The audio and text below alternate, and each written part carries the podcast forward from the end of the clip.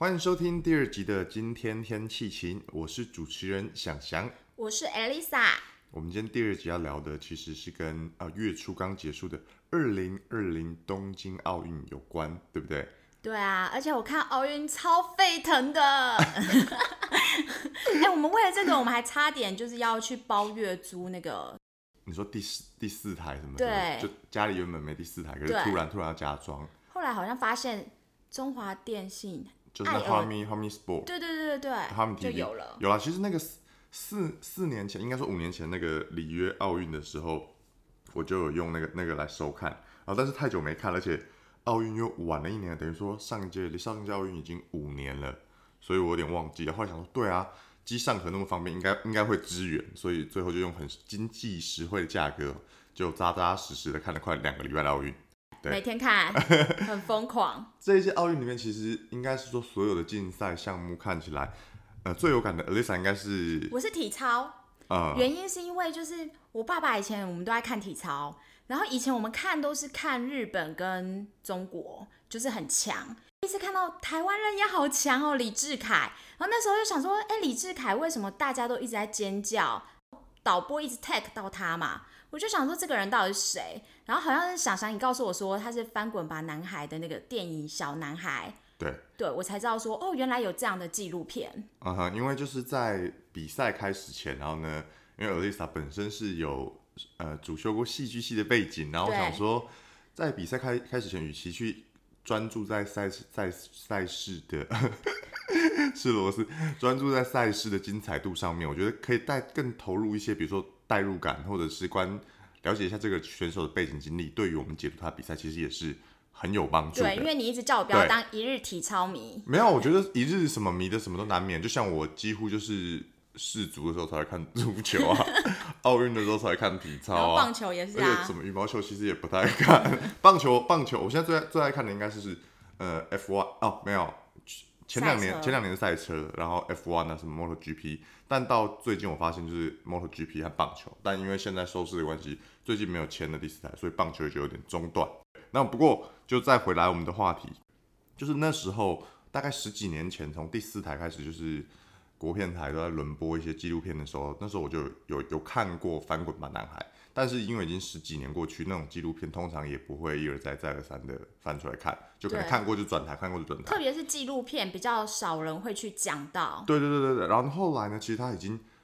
到了二零二零一零年左右，那时候翻滚吧阿信吧，那那时候因为我刚刚刚开始工作，对，然后我对这一部片有印象，然后呢，后来国片台也有重播，但就是还好。那一直而且大家好像都比较想看彭于晏，就是有点、有点失真的，就是不是不是那时候我都不知道说原来是真人真事哎、我不知道是真人真呃，事啊。那应该是他们的宣传，我不确定，因为那部片是彭于晏转型很关键的一个、一个时间点，就是他从这一部片开始，可以说是演艺事业整个起飞啦。对啊，那我那我觉得就是好的剧本，然后配上就是自我要求，配合整个体操，那练到很夸张，对，对，然后呢就是呃强强联手了，我觉得就是成功，成功是还不错，但但但、呃当时我也没有到戏院去特别支持啊什么之类，也是国片才看到，然后呢后来一直到他们他们其实整部片算三部曲，因为那时候我以为说哦讲纪录片讲这些小孩的一部，然后呢剧情剧情片一部，哦第三部原来就是哎小孩真的长大了，真的有同学就是。李志凯去去比了世大运，但那时候其实关注度我就已经没有没有那么在 follow，因为事隔好多年了嘛。那到这一次奥运，我才哦，原来二零一一八，我不确定二零一八、二零一九，就是有上了这一部纪录片的第三部曲。然后呢，就趁着呃奥奥运就是分开的那个项目，就全能体操，李志凯参加全能，还有但是他的的就是志在体那个男子单项是鞍马这个项目嘛，就是那个嗯汤马式回旋。然后，所以我们中间就有一个空档，然后呢，我那时候就有介绍 Alisa 的这两部纪录片。第一部是《翻滚吧，男孩》，第二部是《翻滚吧，男人》。对，而且你一夜之间就是陪我重看了，我们看男孩又看男人，就男孩，男孩算重看，但但其实我觉得还好，因为真的很多细节我都忘记了。因为那时候我在看到这一次奥运的体操消息的时候，我最先有有印象的其实不是李志凯，是黄克强，因为我记得他的那个从从小的那五官，就有些有人说就是小时候的五官就是算是比较特色吧，算是比较 比较有特色的五官，我觉得印象很鲜明。特色是称赞吗？对，但是我那个剧情我已经忘记到，我甚至不记得李志凯和黄克强是主力选手，我一直以为有有比他们还年长的学长，你知道吗？我只是记得这两，就黄克强戏我特别记得，然后后来后来才去查，才知道哇，发生那么多事情。对啊，要不要跟各位朋友啊讲一下，说我们看纪录片大概的剧情大纲？嗯哼，剧情大纲其实就是有大概五六个吧，应该不止五六个，七八个宜兰地区的小小朋友。大概这一部纪录片应该是 maybe 二零零零到二零零五年之间拍摄的，这小朋友们刚在小学阶段。那其实我们自己台湾人，我我自己的印象啊，从小我在台湾可能收到的体操资讯不是那么的丰富，那可能我自己也不特别有去钻研，但我的我的既定印象是练体操很苦，因为甚至是它是一项非常要求身材的运动。对，这个资讯，呃，就是还有一个很让我觉得很有点变变态的一个状况是，体操选手忌讳太高大，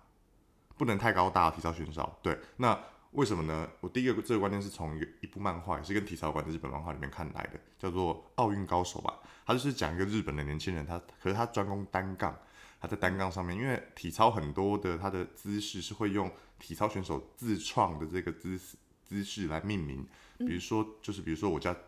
呃想想，我可能做了一个怎么样的转体啊什么之类的，这个动作是没有人发明过的，那我去申请一个协会，可能 maybe 认证，那我就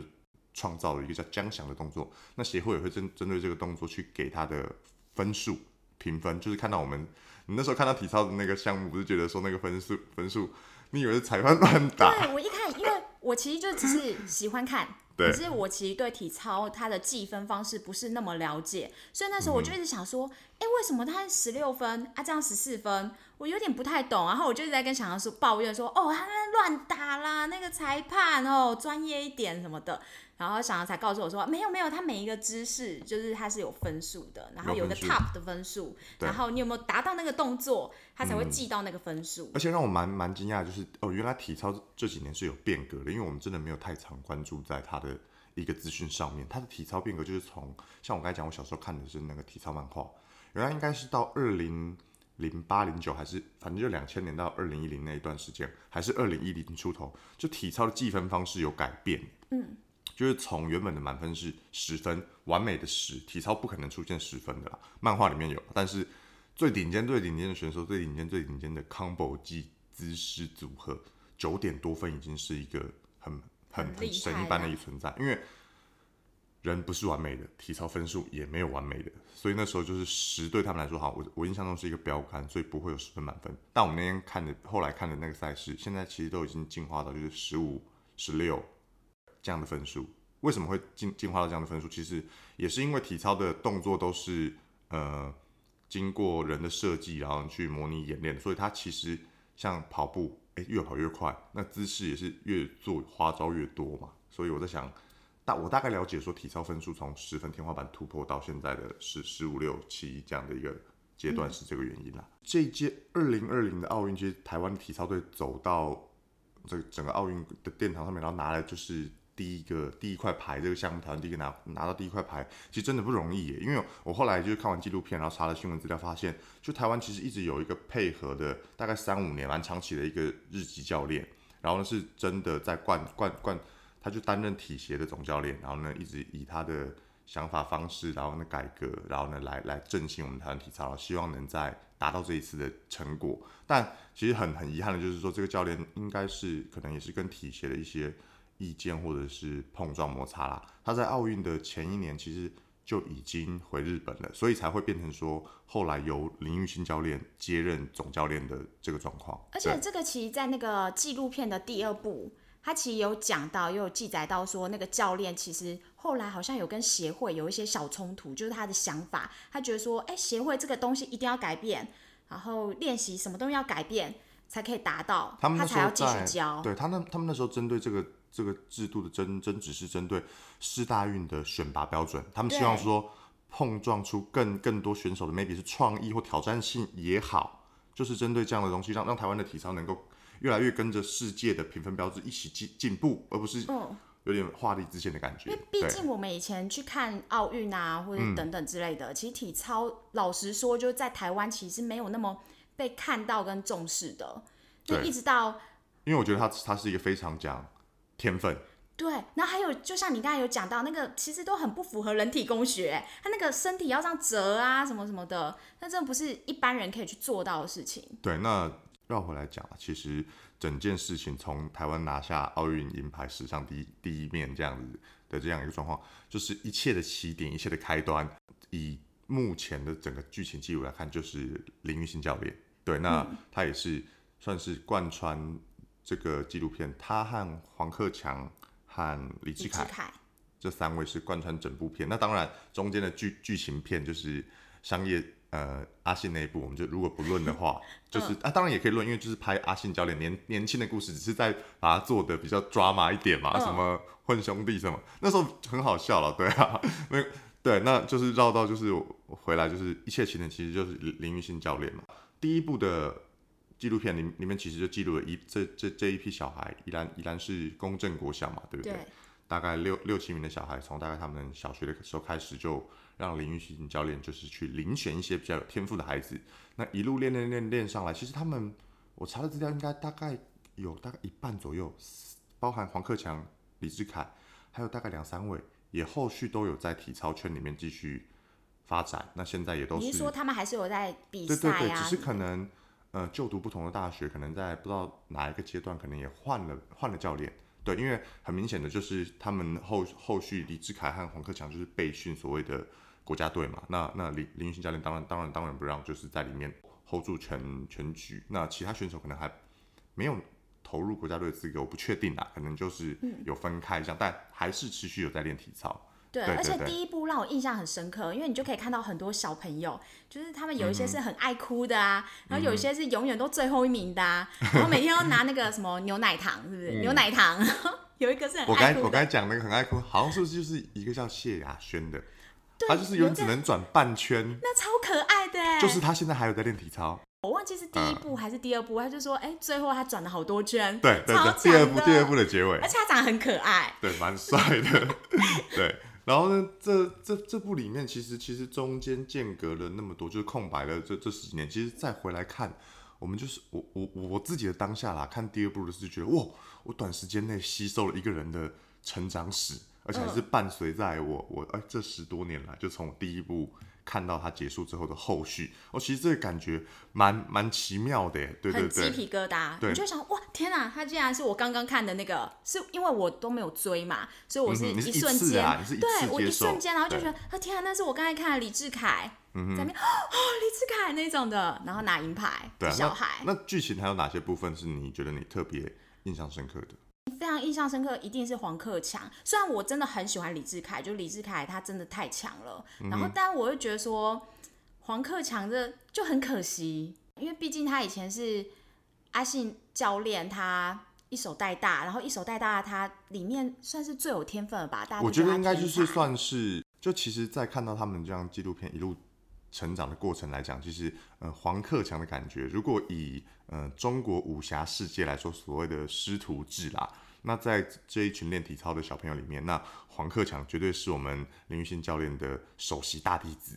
对，亲传这样的首席大弟子，因为其实从很多片细节里面有透露，就是说，呃，林玉信教练认为这个孩子的天分有多么的呃 amazing，很多一些小细节，什么柔软度啊，还是什么之类。那反而李志凯他先讲，他从第一部那种小朋友的脾气的那种个性开始，我觉得在他的眼睛里面看得到光。当然可能是以结果论来来看他后之前小时候这样，那人家丁丁毕竟 make dream come true，对，就真的他看得出来有光。然后呢，也有点呃，我觉得自带主角气场，哦，他有对他从一开一开始的第一步就是翻滚吧男孩那边，对。他就会去有点像管家婆，有没有？就去管大家的情绪啊什么嗯的。他那感觉就是他就是主角，而且我，而且再再讲一个细节，我觉得其实黄克强在第一部第一部里面他的那个贼头贼脑的感觉啊，有点有一点点不讨喜，但 小孩子啊，小孩子难免。对贼头贼脑的，就嗯，就你有在录吗？我想说，我觉得，我觉得有一个有一个很想跟大家分享、哎，我有一个东西很想跟大家分享，就是我刚才不是有讲到有一个每次都拿最后一名，阿信老师就会每次都会帮我们准备糖果嘛，然后比赛最后一名就会给他牛奶糖嘛，然后他每次都选到牛奶糖那个嘛，然后他就躲在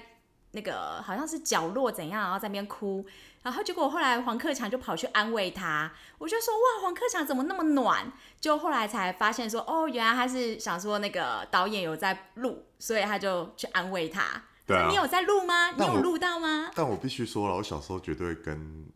我觉得我我我应该我贼的程度应该不 跟黄克强不相上下。对，因为我从小对我我在想，因为我爸小时候也是很很爱很爱那个啊，就说他就说他觉得我贼头贼脑的，贼头贼脑对，到现在你到现在也是，笑死。然后其实，在就是看到他们这样的成长的经历啊，其实，在整部片到的他们一个 ending，最后拿了一个全国性还不错的比赛，那最后很棒。那其实后来在看一些访访谈的节目，也看得到，就是其实导演在拍完就林玉欣的弟弟什么阿喵导演嘛，在拍完之后，其实他自己心里面也不认为这些小孩子能够有有那么走上奥运舞台的一天。而真的是在影片纪录片结束之后，这呃林教练和这些选手们一点一滴努力，所以才会有今天的一个奥运的一个舞台啦。对，那当中就是面临着他们的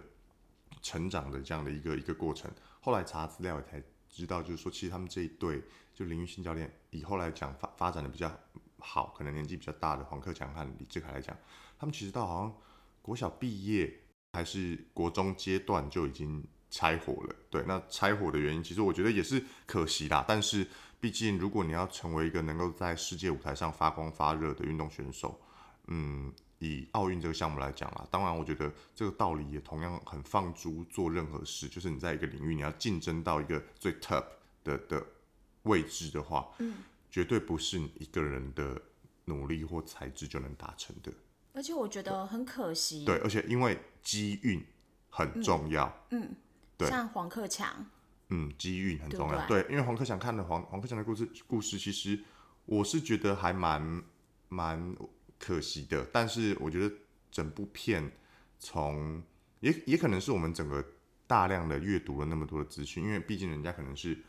十几年来三部曲的电影，然后呢，可能中间在 maybe 像我讲的第三部上映前，他们可能前后有一些访谈的节目，那我们接收这样的资讯嘛，比较比较主要接受资讯是从这边来，但是在这些公开的作品里面，无论是访谈节目也好，电影也好，或者是他们对外的访问什么都好，就都透露出，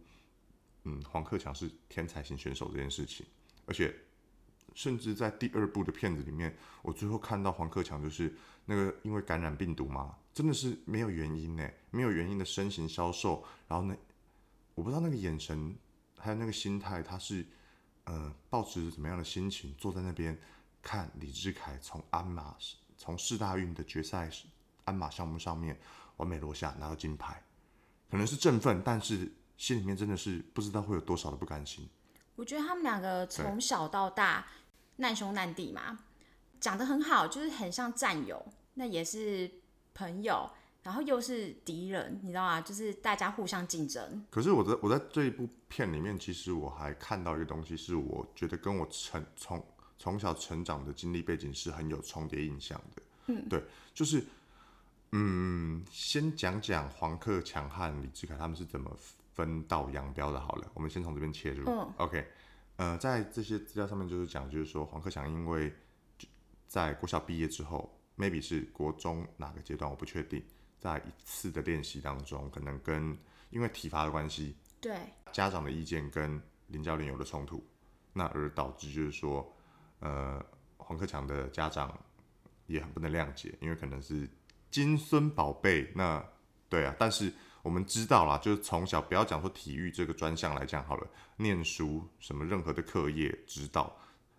台湾的确就是在一个有体罚的一个我们这一代啦，就是一个有体罚的有体罚的环环境下，我不知道你会不会，像我们那个教教官啊，不爽我们就直接一巴掌下去，然后爸爸妈妈还会说，哎、怕你那不乖就是爱怕。高中还国中，国中、高中都是啊，哦，秀所以秀秀秀，好恐怖，对。但我知道我的下一届之后就比较，大家就是因为生的少，所以就会很保护自己的小孩。但我但我今天我们提这个没有没有要合理化所谓体罚这这个这嗯个行为啦，也没有所谓就单单在那个时代的一个时空背景下产物下面，就是校园很常见有这样的一个制度。对，对那最后也是因为当然体罚就会面临到就是家长和呃老师这边可能会有一些冲突嘛。那就像我们刚刚又提到，就是黄克强是首席大弟子的这个身份，有没有拍那个大师兄，黄宫剧，就是龙袍加身，有没有？大师兄你好，那那面临到就是说，后来好像是呃黄克强家长认为就是说，要小孩在体操和教练之间选择一个，要不就不要练，要练就换一个教练。教练，对，但其实我觉得换教练这件事情在体坛一定是很常见的，只是呃在台湾的体育资源相对贫瘠的状况下面，特别是体操吧，对林教练这样从小手把手带大的一个孩子，你看从小到大，国小就六年了嘛，嗯，幼稚园那些可能 maybe 有一两年之类的啦，就不算，那这样子分道扬镳，那个心当然会很痛，很痛，对，那嗯，同样的，可能李志凯的，嗯，李志李志凯会不会遇到这样的状况？我相信一定也会，一对，那可可能，家长和教练间的沟通可能更圆融，或者是更更有一致性一点，所以志凯就跟着教练一路发展嘛。在教李志凯他们在跟黄克强再碰头的时候，我我看资料好像是说，在一个国家队的选拔里面，maybe 我我我大概估啦，实实际状况不知道，大概估应该 maybe 是高中的这个年纪，也就短短分开三四年嘛。那这三四年当当中，呃，李志凯他已经是他那一届的选手当中，在国家队是 top 的的存在。嗯，而黄克强是吊车尾考进国家队的。嗯，对。那他吊车尾考进国家队，在经历的成绩啊，重新开始训练啊这样的状况，终于在市大运选拔资格里面拿下了所有选手第一名。因为他们毕竟还是要比台湾内的选手资格赛嘛，那同一队大家其实是竞争关系，体操又是单单人竞赛项目，他们一定是竞争关系。那李志凯，哎，这时候他就变成黄袍加身的那一个了，从小到大一路的时机上来，全国 top one 的一个一个这样的资历，那甚至他还代表在黄克强在准备世大运国手选拔的时候，李李志凯已经代表台湾去比别的国际赛了，对，那就就是他们程度差距。但但是黄克强最后也很争气的拿到了选手代表第一名，就台湾就是我去的，对啊。很是秀秀秀秀秀，我觉得看他那个表情吗？他表情就嘿嘿嘿，但但我觉得他他他其实长大以后的表情，有别于小时候看起来贼贼贼头贼脑的，长大感觉真的是经历了什么好好苦好苦的一个表情，感觉永远都在强颜欢笑。你有你有觉得吗？啊，那时候有一个片段，然后让我好想哭哦。嗯就是他有一个片段，然后就因为纪录片的关系，所以导演他会去拍每个人的访问嘛，就访谈这样子。然后他就是有问到黄克强，然后黄克强那时候他就很喜欢玩电动，他就是一直在玩电动，一直在玩电动，有没有？然后人家就会阿苗导演就会说。啊，你怎么不赶快去什么练习呀、什么的？就是好像他原本是天才嘛，然后人家就觉得说啊，你就是不够认真，所以你就没有办法像李志凯那样发展的这么好。嗯，然后他就有讲到说，其实他就有几次访谈，他就有讲到说，他其实他也很认真啊。他说我也很认真啊，人家都说我是天才，可是我不知道我哪里天才，我也是很认真在就是练习这样。我就看了蛮难过的，我就会觉得说大家把他定型化，好像他本身从小可能很厉害，他永远他就一定要很厉害，他不能因为他后来好像长得比较高一点了，我觉得那骨头也比较硬了嘛，对，所以他就哎，变得没那么好。以上的论点完全没有任何研究，没有任何考据，我你自己感感觉是 OK 因为我觉得他就是比较高，他感觉就骨头都硬了，对，嗯然后他就自己很努力，很努力，然后我觉得他就变得有一点点在自嘲自己吧，就说啊，我我就没办法啊，我就这样啊什么的，看但得有点心酸哎、但但我觉得啦，这个东西会被包装出来，到现在被我们知道啊，也可能是当初影片在拍摄的时候，拍出黄克强那一份呃自我勉励、自我激励。对啦，我现在最差了，但是我相信我要爬到那 top 的位置，我要跟李志凯一样。对，对，也许是经历过这样一个心境转换了，对啊，嗯然后呢，可能后续，呃，我不能说全部都在抓黄克强的这这个主打这个点在在在在宣传，但没有啦，就是剧情里面比较侧重他的是描描述他这这这个部分啦，这的确是我们自己看、看完之后的，就看完我真的觉得黄克强那段就真的心酸酸的。嗯，我觉得就算他真的是一个非常有天分呢的小孩子，然后呢，嗯，毕竟是已经经过了一轮筛选，已经是一个国家级级的殿殿堂了。那的确在从小长到大的一个过程当中，体育这个项目，谁知道会长成怎么样子？会不会长歪掉，还是 变得没那么厉害？可能对多长了多歪了两度，所以它怎么样之类，我们不知道，因为那个是一个我们没有接触过的领域或世界嘛。但我们知道，那的确是一个非常 tough。无论是你是够够有天分也好，要要付出够多努力也好，它都是一个要非常非常呃 top 的一个一个一个世界。对。然后我还记得有一个是张小燕，好像有一个节目吧，然后就抓他们来访问这样子。有一个桥段，我也是觉得心超酸的。大家就问李志凯，李志凯又说：“哦，他就是把黄克强当做是一个目标，要超越他，要超越他，就从小就是这样了。”然后大家就问：“那黄克强，黄克强你呢？”那因为那时候黄克强就也没办法这么这么的发光发热了嘛，对不对？对对。然后黄克强说：“哦，有可能我的存在就是你们的石头吧，就是阻碍之类的，对，你们超越我。”这个小孩不要自我解嘲到这样。对，我就听得很难过哎。我很希望说他可以把身体赶快养好。嗯，而且在这整整轮这样子看完所有的资讯下来，最让我难过的消息就是，哦，黄克强在他今年其实他的状况下，因为我们没有在奥运的舞台上看到他嘛，那纪录片拍完其实也已经是两三年前的事情了。对，等于说他这一次的国手选拔，他又因为伤势他没办法上，但具体什么伤，我感觉好像就是应该肌肉组织那些啦，跟之前比那什么病毒应该好多了啦。可惜他这一次又又没选上国手，但是接下来因为。哎，今年二二零二一，再过三年就是下一届的巴黎奥运了嘛？对啊。但是黄克强他自己受访时候讲说，他可能比完明年的亚运，他的选手生涯就要结束了，就很可惜，你知道吗？等于说他从小到大，他在国际说他不要去奥运了？可能，对，对，就是他在国际舞台上面的时机一直没有没有拿到一个比较好的好的成成绩。对，他是我有看到这样的资讯啊，但是。我希望能够在在二零二四的奥运舞台上面看到黄克强。我想看呢，我想看黄克强要跟李志凯，然后两个人就赢了，然后赢了之后就倒立，因为他们自己说的啊，就赢了谁赢谁倒立这样子。对了，很励志哎，然后就拍第三部曲，第三部曲叫什么？翻滚吧。没有，已经第四部了，已经三部拍完了。哦，阿信不要算的话，嗯，没有，其实他们拍那好像也没有 没有到票房太好啦。好像卖最好的就是阿阿信那一部，对啊，因为有彭于晏加持，所以我希望说大家也可以去支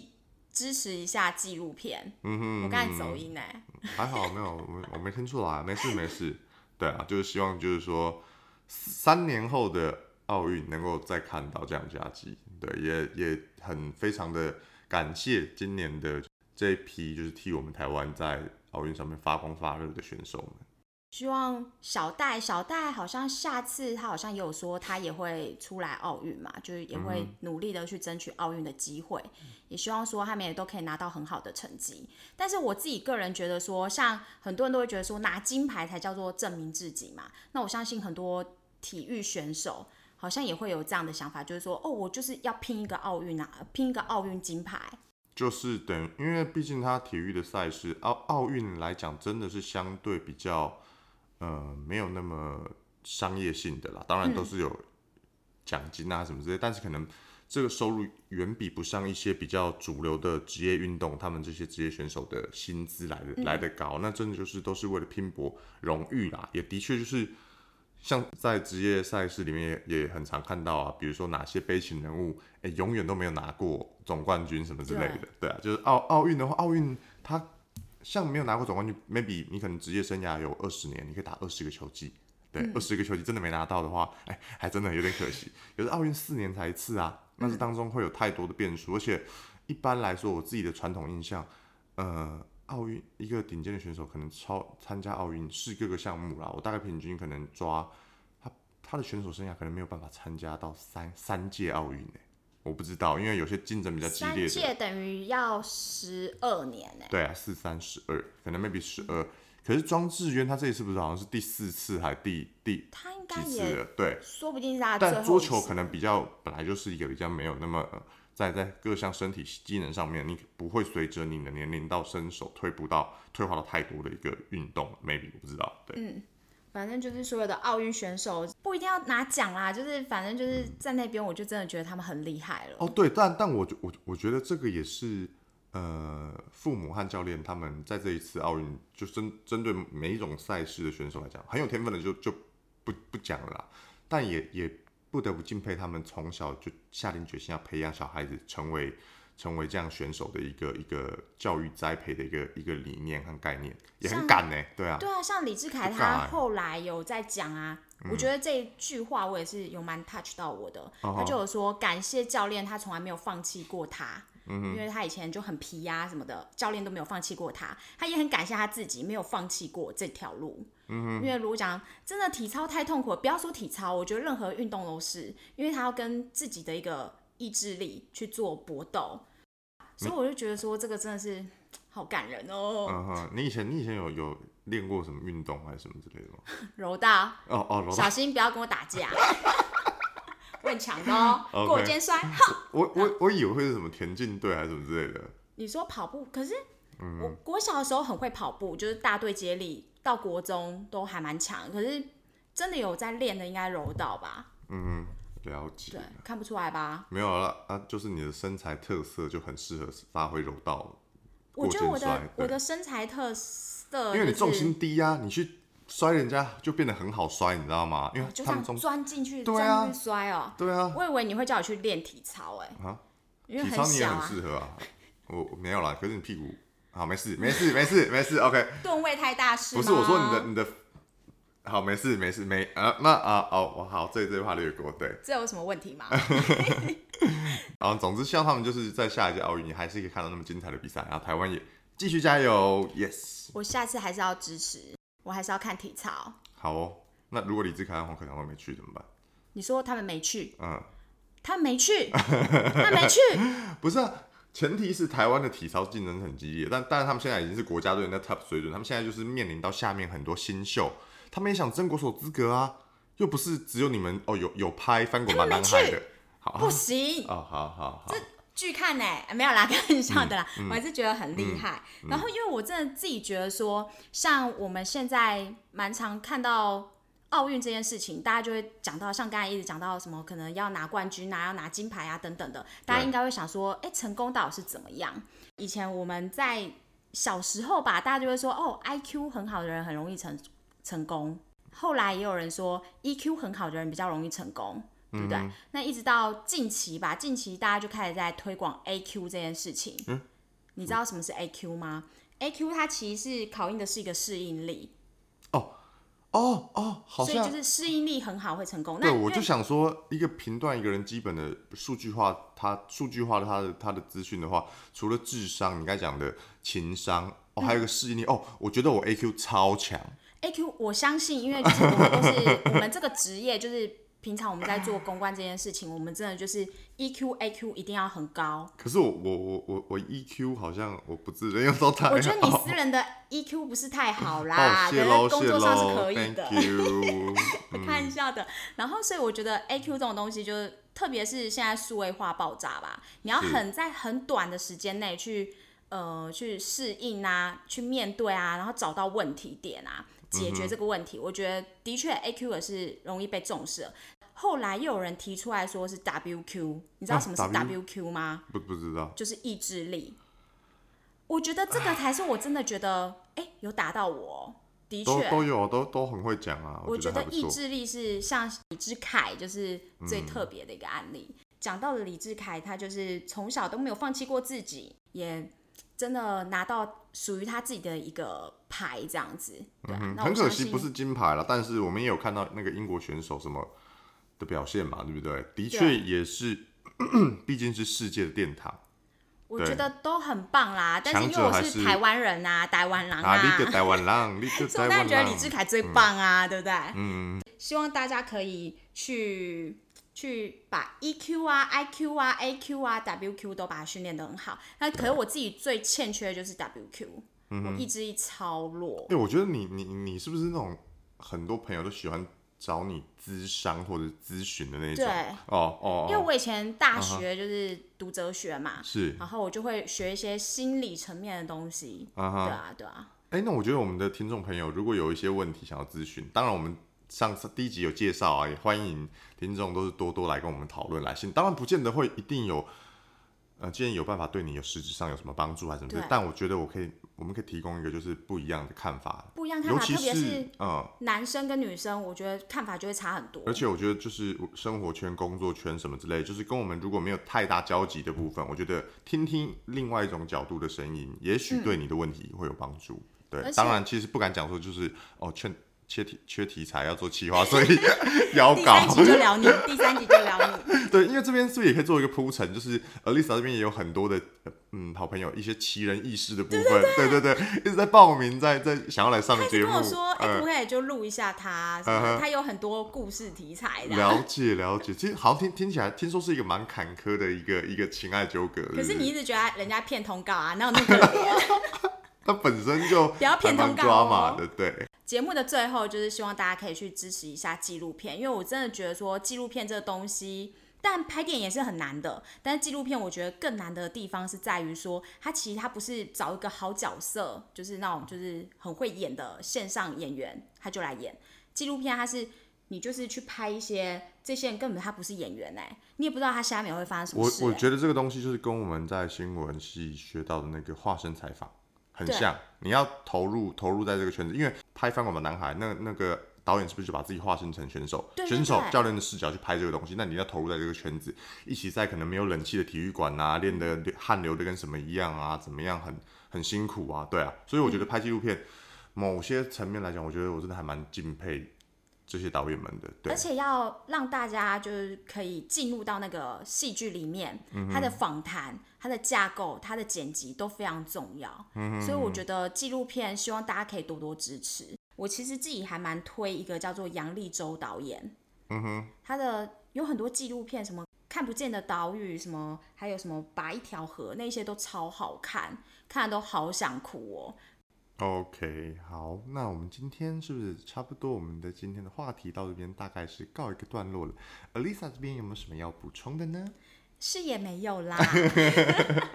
就其实我们哦，应该是说我们还要再再跟大家更新一下，就是是其实从我们第一集录完到它上架，最近大家听到开始支持我们，然后呢到我们现在录第二集，其实这中间有隔了一段时间啦。对对，因为主要是卡在 Apple 那边认证的，好像卡了几天。对然后呢加上最近其实 Alisa 她在忙一个职场相关的工作的考试采试。购法。对对对对，一个考试。那如今考试就你刚考完是有发，现那个考试的时候，你就发现我 WQ 超低，啊，对啊，不好说，不好说，意志力的不好说。我觉得就是，但是很恭喜你，就是最起码考完了，虽然说还没公布成绩，但好像是一个还不错的结果。没什么没什么，毕竟我也是小妙丽来的。OK，反正就是中间我们应该是说我们隔一段时间没有录音了啦。那今天第二集是跟大家就是去聊这个奥运这个主题。那虽然说就是可能离月初的奥运有点久，但我们就是保持着我们随性，然后呢就是尽量更新的一个状况，我们就是做一个杂谈性的一个一个 talk 的节目。对而，且大家的留言我都有看哦。嗯哼，对，什么想想粉啊什么的，哎、哎、谢谢谢谢没人。支持我哎、啊不开心。不会啦，小妙丽不录了。啊，OK 啊，那就今天就最后一集 Hello，吧。我球球，我球球，